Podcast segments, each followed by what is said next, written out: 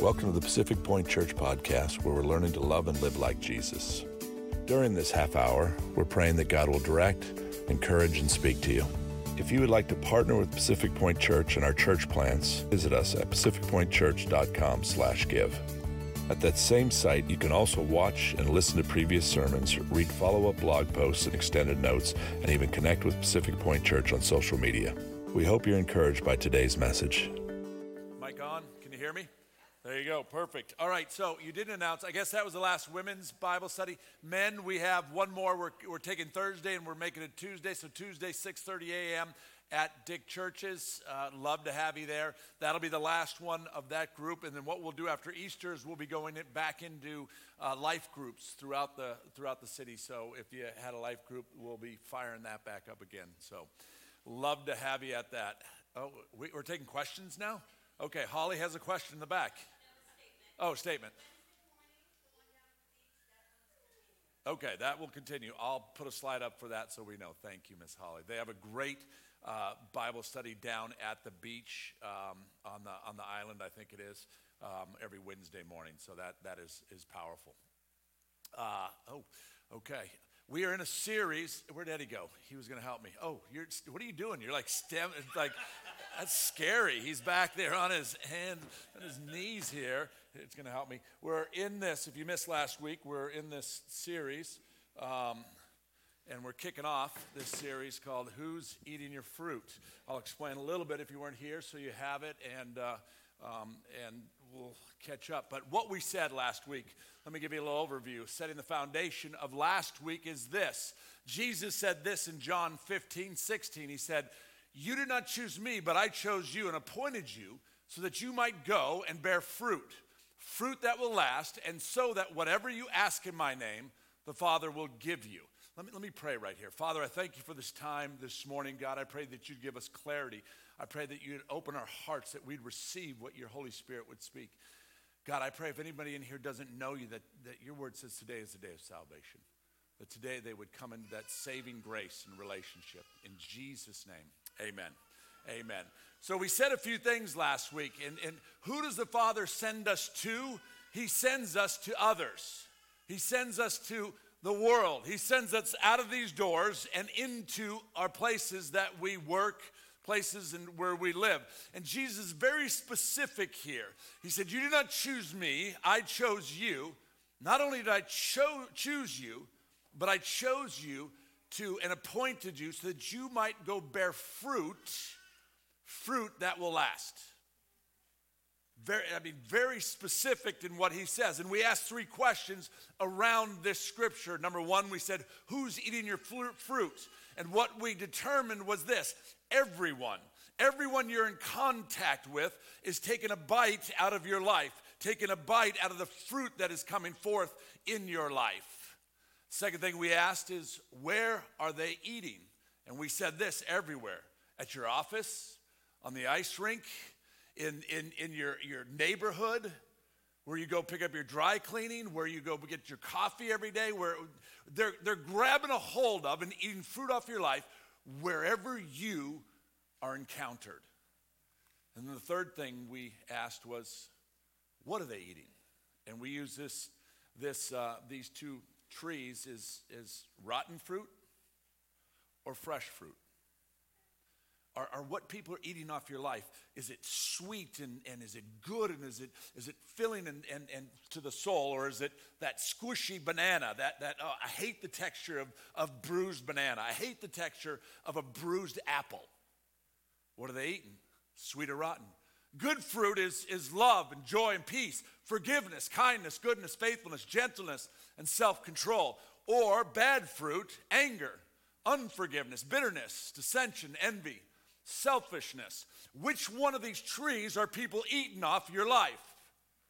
What do they taste? Today, I want to talk about the fruit of unforgiveness. That, that, what does the fruit of unforgiveness taste like to others? What does it look like in your life?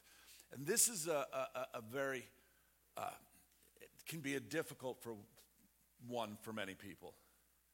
Because one of the things that, that we like to walk in is in control. And when I don't forgive you, I have control, I think. I, I started doing some research on unforgiveness, and Dr. Schwartz says this there's an enormous physical burden to unforgiveness and being hurt and disappointed. There's something that happens physiologically. Unforgiveness is not just spiritual, it's physiological. The fruit of unforgiveness produces an emotion storm of distress, of stress, of anxiety, of depression, of insecurity, and of fear. That's what unsecure, unforgiveness does to us. The fruit of unforgiveness, unforgiveness also creates a hardened heart. The hardened heart feels anger and resentment, bitterness, and even hatred towards others. Unforgiveness in our heart can stir up hatred towards someone else.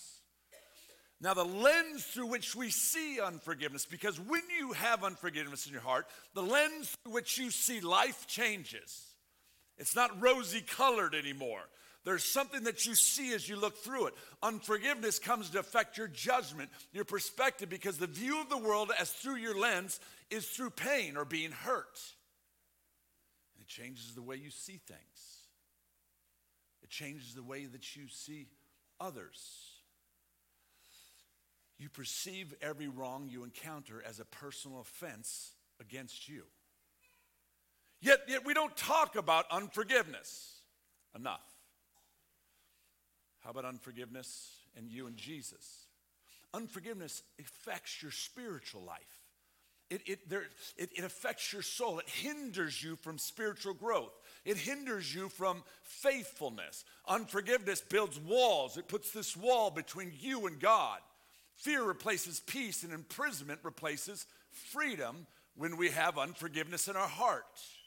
Now, here's the problem with unforgiveness for too many of us, it's our friend. It's, it's that little, you know, that we just, we have this pocket, this unforgiveness, and we just put it in our pocket.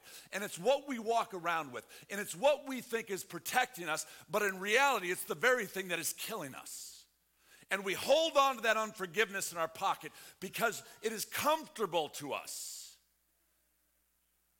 We think that, how could I live or how could I ever forgive this person?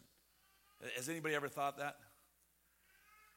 Okay, five honest people in this church this morning. That's wild. No, I know. On, on some level, we all have experienced and thought about this and dealt with this unforgiveness in you and Jesus, you feel tormented by injustice. Where are you, God? How can this person get away with that? Oh, God, how can you let them do what they just did? And you feel far away from God. You feel less sensitive to the Holy Spirit. You feel angry with God because you can't understand how a righteous, good, kind, loving God would allow that person, fill in the blank, whoever that person is, fill in the blank, that God would allow that person to do this to me, this great guy. Now that sounds a little absurd, you know, but, but let me tell you, that's how we think. This great guy, this great girl. How could God allow this to happen to me? I forgive everyone. I'm kind. Just ask Chris. I forgive everyone. 10 years. Was it 10? How long did it take me to say I'm sorry in our marriage? Six or seven. See, even better. Not, not to say, to be the first to say sorry, okay? Let's go, let's be real clear. And in her wonder and beauty, even when it wasn't her fault, she would say, I'm sorry, to just get the ball rolling. And at that point, the Holy Spirit would kick my legs out from underneath me, and I'd go, okay, it's, well, sometimes I'd say it's me. Anyways, um, see, unforgiveness captures us. And we keep it in our pocket and we walk around and we hold on to it because you think you have control. What does Jesus say about unforgiveness? What is, what is Jesus telling us and want to speak to us about unforgiveness? Jesus says two things. There he says many things, but I want to focus on these two things this morning. One in Deuteronomy 6, 4 through 9. You shall love the Lord your God with all your heart, with all your soul, and with all your might. And these words that I have commanded you today shall be on your heart and you shall teach them diligently to your children, and you shall talk of them when you sit in your house, and when you walk, by the way, and when you lie down, and when you rise. This scripture is, is the Shema, it's the Jewish Shema, and it, it talks about what you do with family, how you raise children, and how you walk with your family, and, and adorn yourself with all the aspects of loving God. And, and one of those aspects that our children need to see, that they need to experience, that they need to hear and feel is, is forgiveness in the home.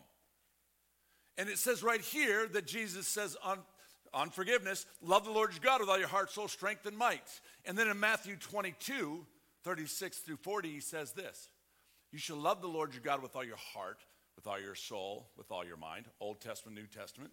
He's confirming. He says, This is the great and first commandment. And the second is like it you shall love your neighbor as yourself. On these two commandments depends the law of the prophets. On these two commandments depends all the law of the prophets. On these two commandments love God, love people.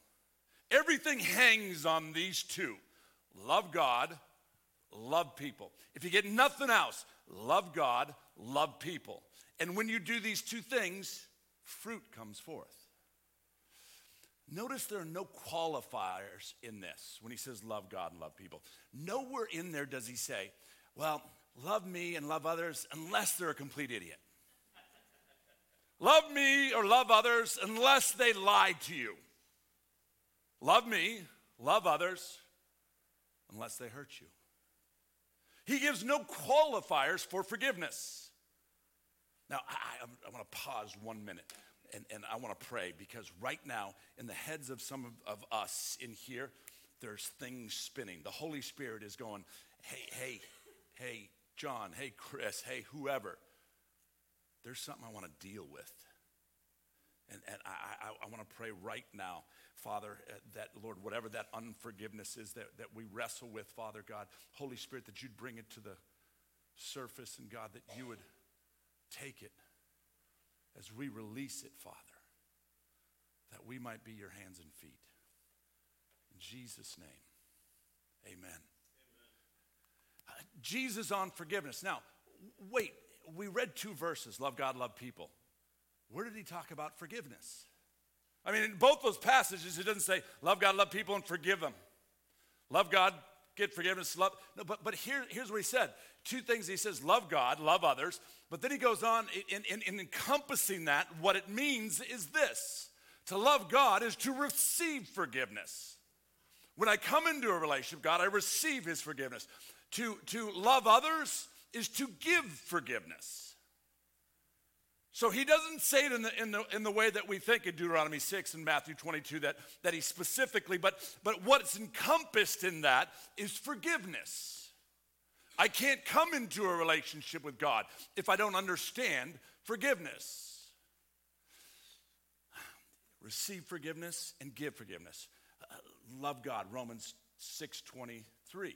For the wages of sin is death, but the free gift of God is eternal life in Christ Jesus our Lord. Jesus pays the price for your sin and mine. There's a cost for your sin and my sin.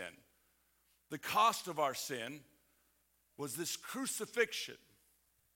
Crucifixion was used. We're coming on this Easter season, and, and, and we're going to celebrate Easter in a few weeks, and, and we'll talk more about this. But this crucifixion, the most uh, uh, just agonizing uh, death that anyone has ever received. It was, the crucifixion was meant for criminals. It was very torturous and excruciating, and, and nails and spikes were used to impale the victims. It says that their feet were joined together, or Jesus' feet was joined together, parallel, both transfixed by the same nail. So, in other words, they, they come together, one nail goes through both of his feet and where his leg and his legs were adjacent. His knees were doubled, the right over the overlapping the left, and the trunk was uh, contorted, and the upper limbs were stretched out, each stabbed with nails into the forearm. This is what all the while Jesus has a crown of thorns. According to Jewish scriptures, those who died by the crucifixion were under God's curse. You know what's interesting? You and I are under the curse of sin. We're separated from God because of our sin. Because of our sin, of what we have done. But God gives life through his son. John 3:16 For God so loved the world that he gave his only son that whoever believes in him should not perish but have eternal life. God in his grace and his mercy understanding that we need forgiveness gave his son that you and I might have life. To love God means this to put my faith in Jesus, to receive his forgiveness that comes through the cross. What are we, what are we, I'm setting a foundation. You know why? Because too many in the church have rotten fruit on their lives. And the world's eating it. You know what they're saying?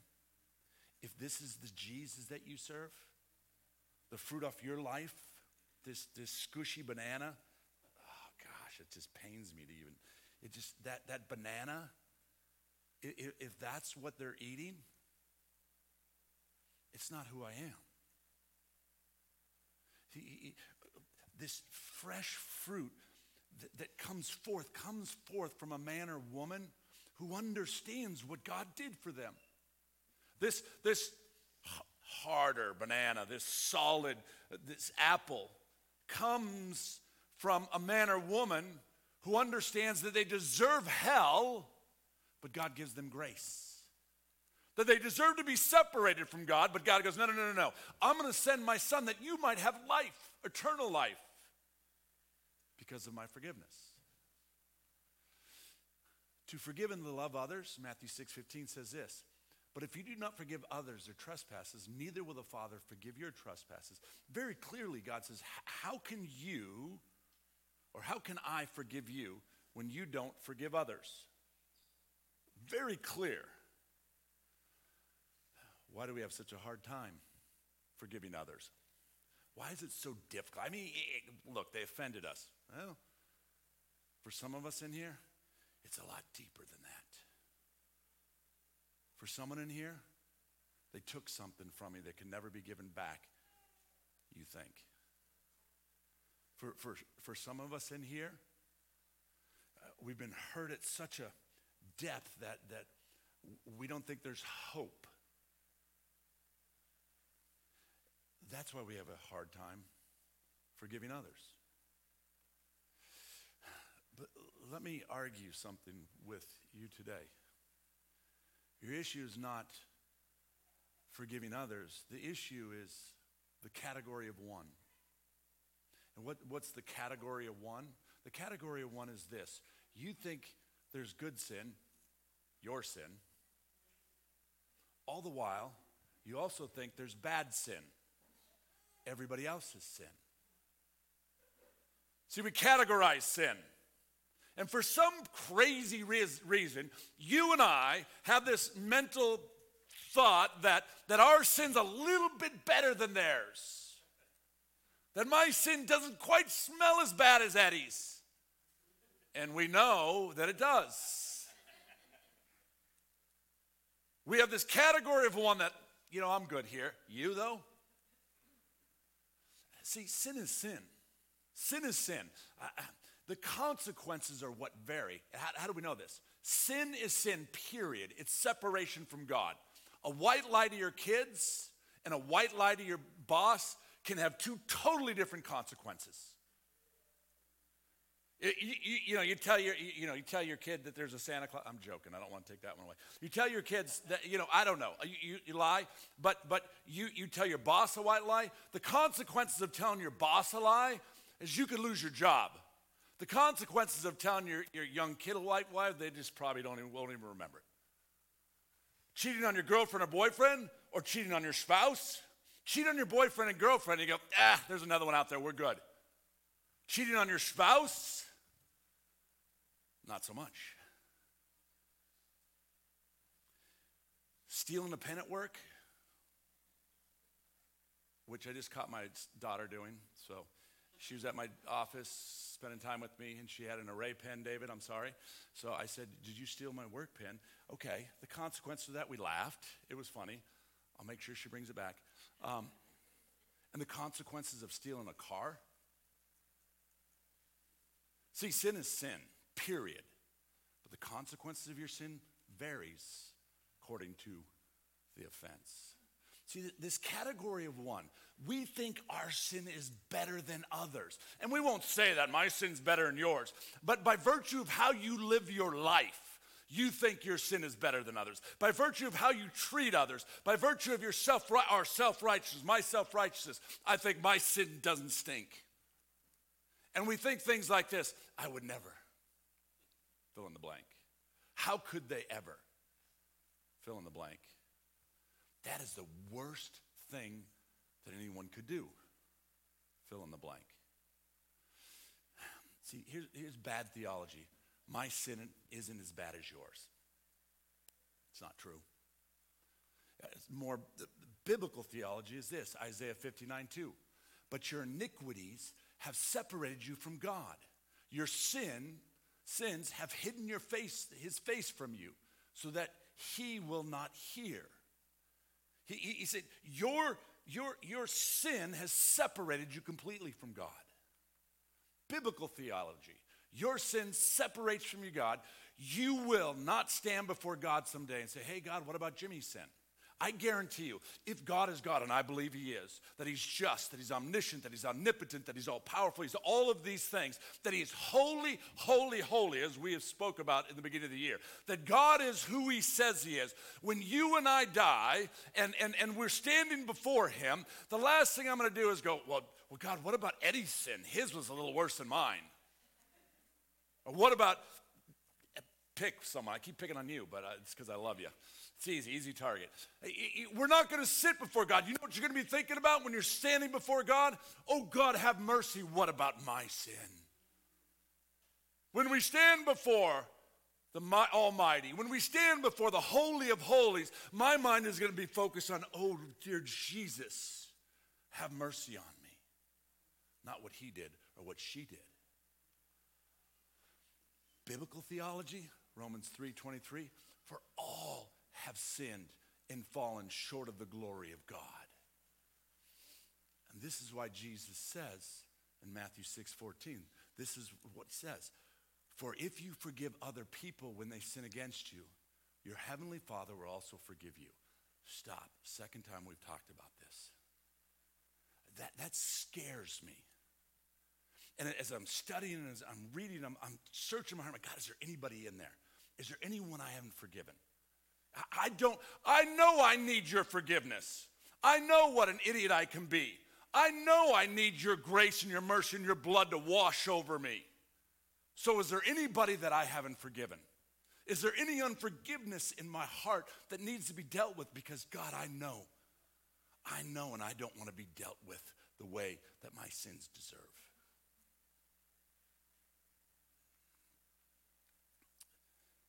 Least we think that Jesus doesn't understand us or that he doesn't get it. You know, it's, it's so many times it's easy to, to grab the word and don't do and do and all these things. Eh, but, but John 1 says, the word became flesh and, and, and everything changes. When, when Jesus comes and walks the earth, the game completely changes. All the law is, is embodied in who he is. So law and grace come together. And, and the perfect picture of what we're talking about right now is the life of Jesus and who he is. And, and some of you will be able to put yourself in each of these categories. Jesus on betrayal and forgiveness.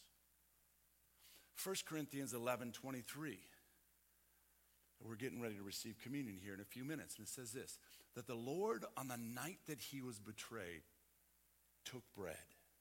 What, what, does that mean? We, we taught on this a few weeks ago but, Uh, on, on communion, but on the night that Jesus was getting ready to be betrayed, he knew fully what that meant. Jesus did. That he was going to the cross, that he was going to be tortured, that he was going to be, you know, beaten, that he was going to give his life. On the night that that, that happened, he's having Last Supper. He's having this meal. They've got Taco Bell and, and chorizo going because it's the last one. That's not, come on, that's kind of funny. That's all I could come up with.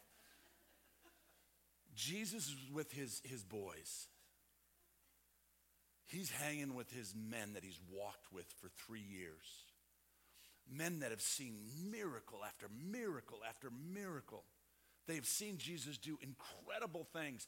They've gone out and they have experienced and done incredible things. And it says this that Jesus, knowing he's having dinner with them, it's an intimate moment. And the Lord, Jesus, the night he was betrayed, still took the bread. See, if it's me, I'm kicking you out. If I know who my betrayer is and I'm having my last meal, he ain't eating Taco Bell. He's out of this place. Jesus, on the night he was betrayed, took the bread and he broke it. It says this as soon as Judas took the bread, his betrayer, Satan entered him. So, I, I, this, it's hard to process in your brain. So Jesus told him, What you're about to do, do quickly stop, pause for a moment and think about that betrayal. Have you ever, your betrayer, whoever that is, whoever it is, I got one in my head, the betrayer, the one that's betrayed me. Uh, we all, we all, to sit there and knowing that it's going to happen, go, okay, hey, fill in the blank again. Go, go do what you're going to do to betray my life.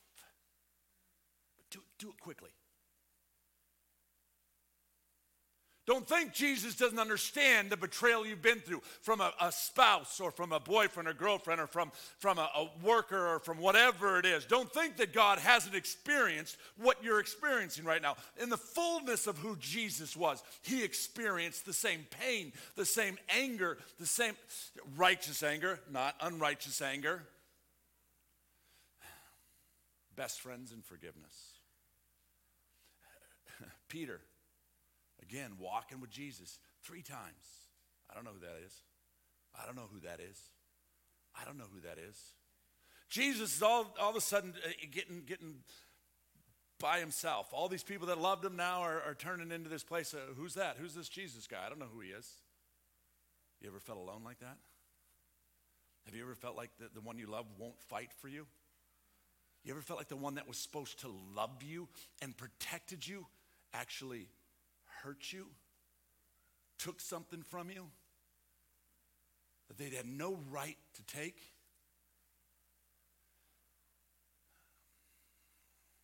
The beating and forgiveness. John 19. And Pilate took Jesus and had him flogged. The soldiers twisted together a crown of thorns and put it on his head. Jesus is allowing this, the created to beat him. Truth and forgiveness. Have you ever been with someone and you know the truth? You know the truth of the situation. Yet you just you you just you take that beating. In, in 19, Jesus with Pilate and he knows the truth. Do you refuse to speak? Pilate said, Don't you realize I have the power either to free you or to crucify you? All along, he know, Jesus knowing full well that you the only power you have is what's been given to you by me. So in reality, you have no power, but I'm going to submit that power to you.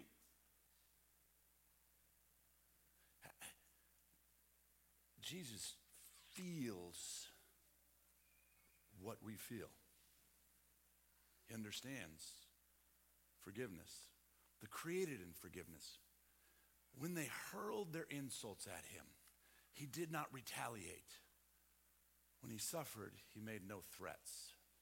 This one, and I, I use this one over and over again when I, so you probably heard it, but the only thing that I can, I can piece together that would help me to understand this a little bit is if when my children were two, four, six, and eight, or whatever they were, that they got together and after I'd cooked dinner and made a great dessert and and and after they're you know living in a, Orange County in a nice house and with with two loving parents, after all that, they they walked and marched by the table where we had just ate, and they look at me and they start cursing me out.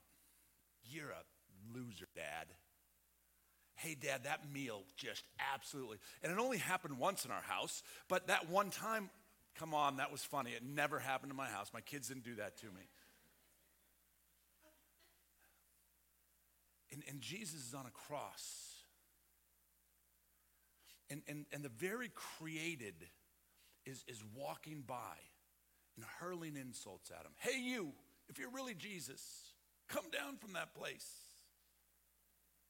I, I can't imagine at that table and my kids walking by and go, Hey, you, you're a terrible dad. You're an idiot. You're stupid. You, you can't cook. You can't do anything right. You're this, that, that. Again, in my flesh, I would take them out one by one and they would feel lots of pain and I would be in jail.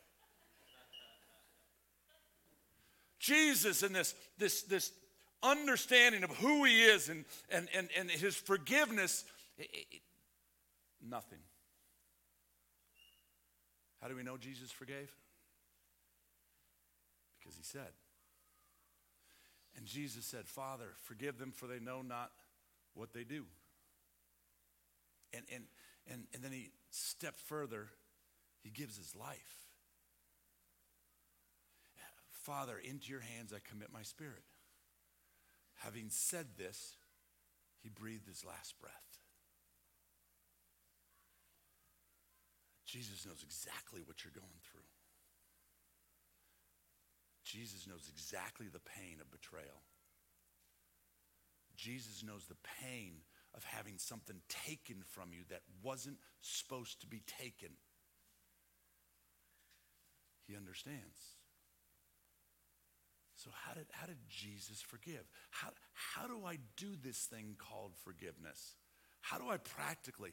Look, John, you don't understand what they did to me, or you don't understand what they did to my loved ones, or you don't understand what happened to me. I, and in many cases, I personally, I, I, I don't, I can't imagine.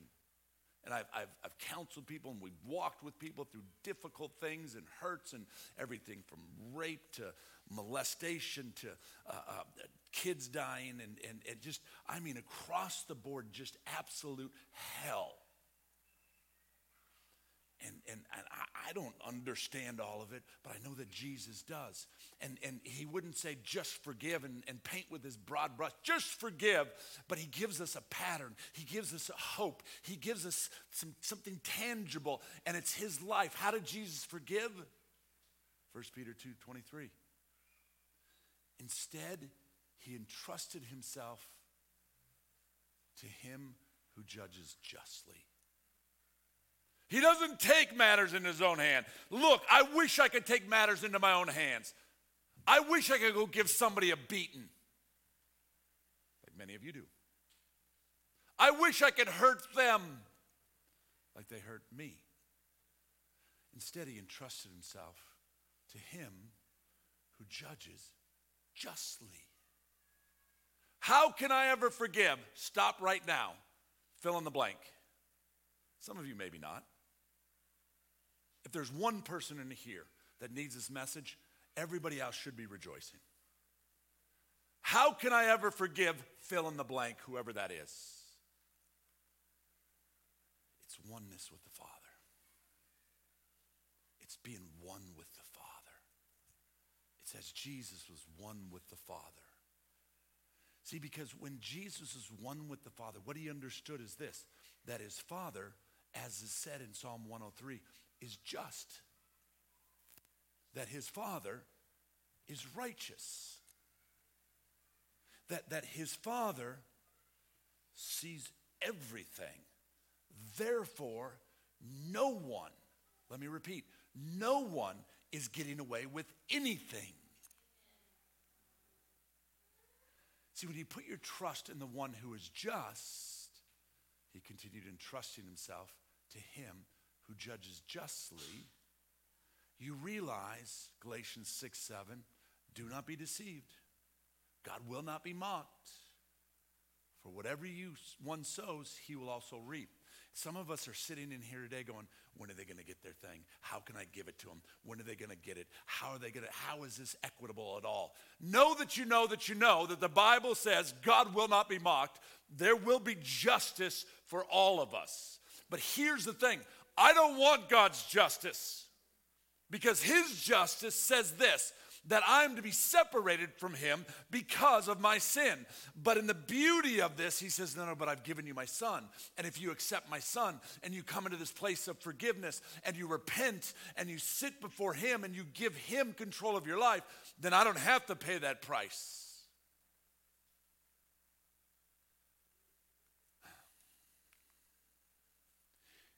See, here's the deal each one of us will stand judgment. You want to know, as will the ones who have hurt you. What does that mean? No one's getting away with anything. If theologically, if we, uh, if we really understood separation from God, here's what I know. You wouldn't even want your worst enemies to go to hell. Some of you do. But if you understood what that separation means, separation from God, no, God is good, He's gracious, He's merciful, He's kind, He's loving, He's, he's peace, he's, he's patient, He's all of these things. Suck all of those out of the, of, the, of the place, hell, what are you left with? Perversion, anger, hatred, lying, just all, that's hell. If you could taste it for just a moment, just to, that you would be praying for your enemies, as Jesus said to do.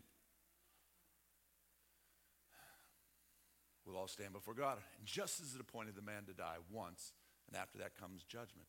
Be careful what you're asking for. In other words, the Bible, the, the, the fruit of mercy and grace that should be coming forth from our lives is something that you want the unbeliever to eat off of. You want them to pluck it off of your life and, and take a big bite out of it. You want people who don't know Jesus. You want people who are struggling with their sin. You want people who have never experienced forgiveness. You want people who have been abused. You want people who have been kicked. You want people that don't understand forgiveness. You want people that have no hope to grab the fruit of forgiveness off your life and take a big bite. Want them to taste Jesus. You want them to taste Jesus That's the church. That's unforgiveness. We have two fruits here.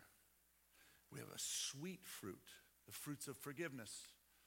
We have rotten fruits, the fruit of unforgiveness. Don't be deceived and think that you can have unforgiveness, unrepented forgiveness in your heart and produce something good. Don't don't we talk ourselves into it. We hold on to that unforgiveness. We put it in our pocket and it becomes our friend. And the reality is whether you like it or not and you don't see it because we're blind to it we produce this rotten fruit and, and, and our kids and our, our, our spouses and our friends, they, they, they may have some patience with us and go, oh, you know, but I'm telling you, they're tasting the rottenness of what's coming off of your life. There's no way around it.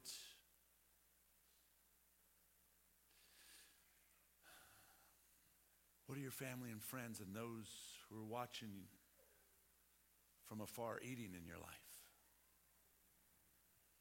They're eating. Everyone's eating off your life. But what are they eating? What are they eating? That's what matters. See, that, that's why that, the, the church is, is, is, is the hands and feet of Jesus. That's how we impact this world. That's what he's called us to.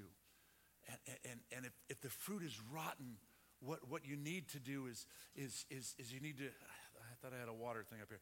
You need to water your life. You need to water with the word of God. You need to take that word. You want to know how to, to walk in unforgiveness? You need to take the word of God and you need to wash your head. You need to wash your mind. You need to wash your heart and, and, and just bring some water to it. And you need to take it out in the sun and you need to pray and have this conversation with Jesus and with the Holy Spirit and with God. And you need to, the sun to, to take the water and, and, and bring up the nutrients from the fertilizer because the fertilizer is you worshiping in spite of what someone's done to you, in spite spite of the pain that you're walking in, in spite of the stuff that you have, and, and, and as you water it and as you bring it before God and the Son in prayer and conversation and worship, what happens is there's these little buds that start coming out. They're sweet.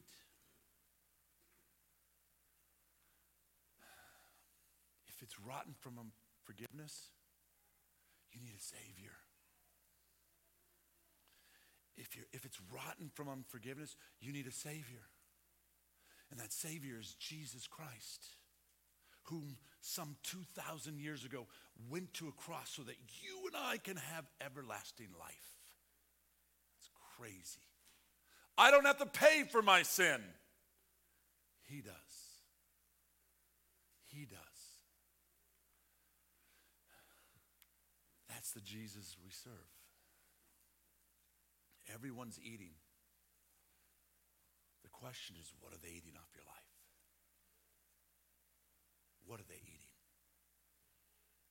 What are they eating? I, I, I want to end with a, a couple thoughts around forgi- unforgiveness or forgiveness.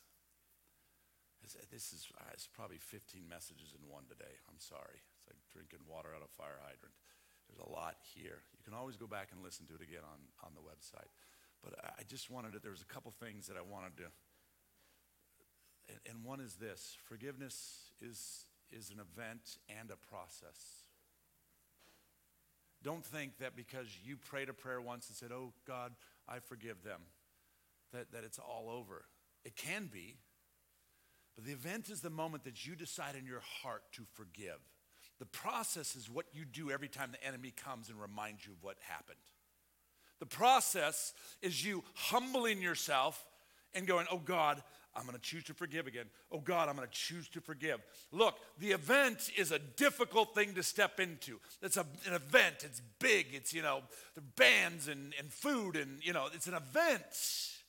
And for some of us to get to that event, it's very difficult. But once you get to that event and you eat the fruit of that event, realize this, be assured of this. There is an enemy that is coming.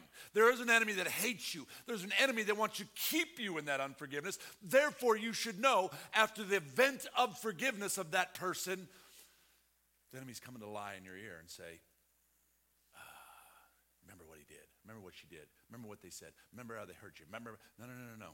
Second Corinthians said, take every thought captive to the obedience of Christ, casting down every vain imagination. No, no, I'm not going to receive this. I already forgave. Jesus forgave me. I'm going to forgive them. Forgiveness is an event and a process. And over time, as you walk through that process, as you renew your mind with the washing of the word, as you pray and as you worship, it just starts to dissipate. Number two, how often do I have to forgive? Seven times 70. Seven times 70. Well, let me, let me flip it on you. How often do you want Jesus to forgive you? Every time. Every time. Third, forgiveness does not mean being walked all over.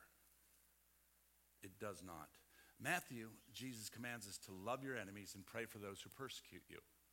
It does not say you have to have a beer with them. It does not say that you have to invite them into your house. It does not say that you have to uh, play board games with them.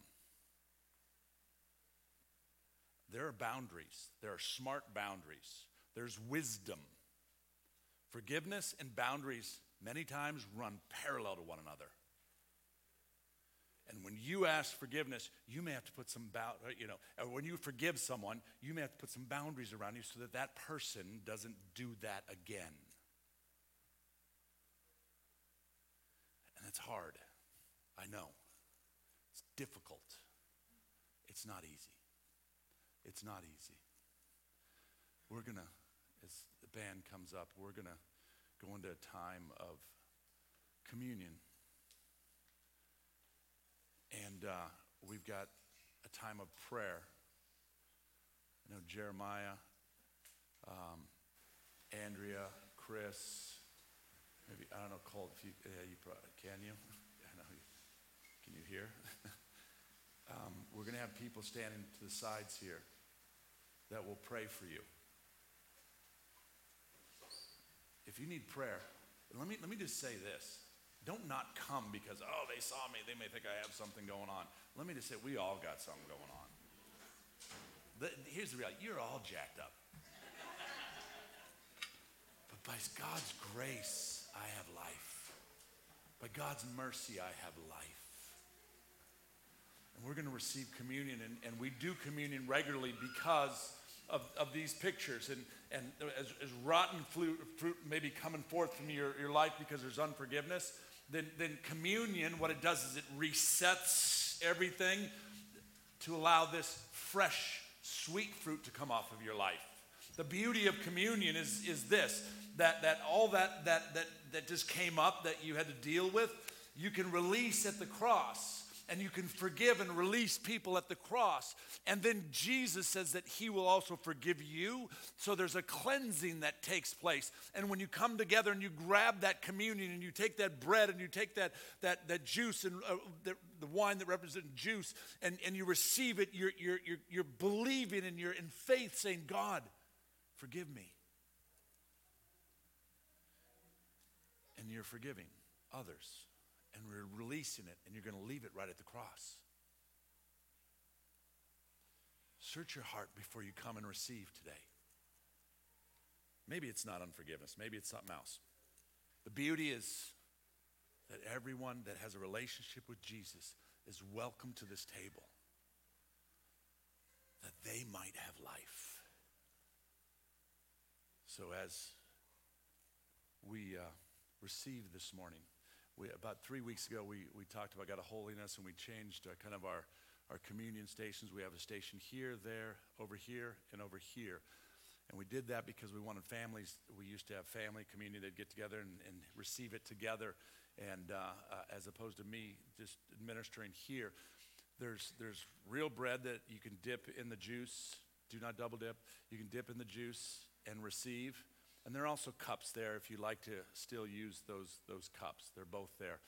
But the, the whole point was a point of intimacy with our families. That you would receive communion together. Take a moment before you come. Examine your life and see what God might be speaking. Father, I thank you for this time. I thank you for these men and women. Lord, I thank you, your son Jesus, that we might have life. Oh God, if there's any unforgiveness in my heart, God, just that you would bring it to the forefront, Lord, that I would release it in the name of Jesus.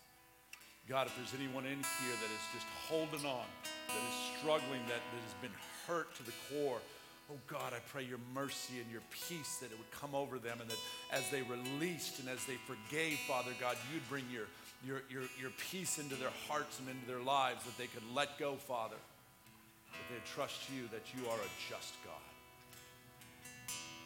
Father, I thank you that on the night you were betrayed, you took the bread and you broke it, and you said, This is my body that's been broken for you. And you took the juice that represented your blood, and you said, This is the covenant that I'm making with you. God, and as we receive these elements, God, that you would, Lord, do miraculous things in our life. Father, I thank you for this day. In Jesus' precious name.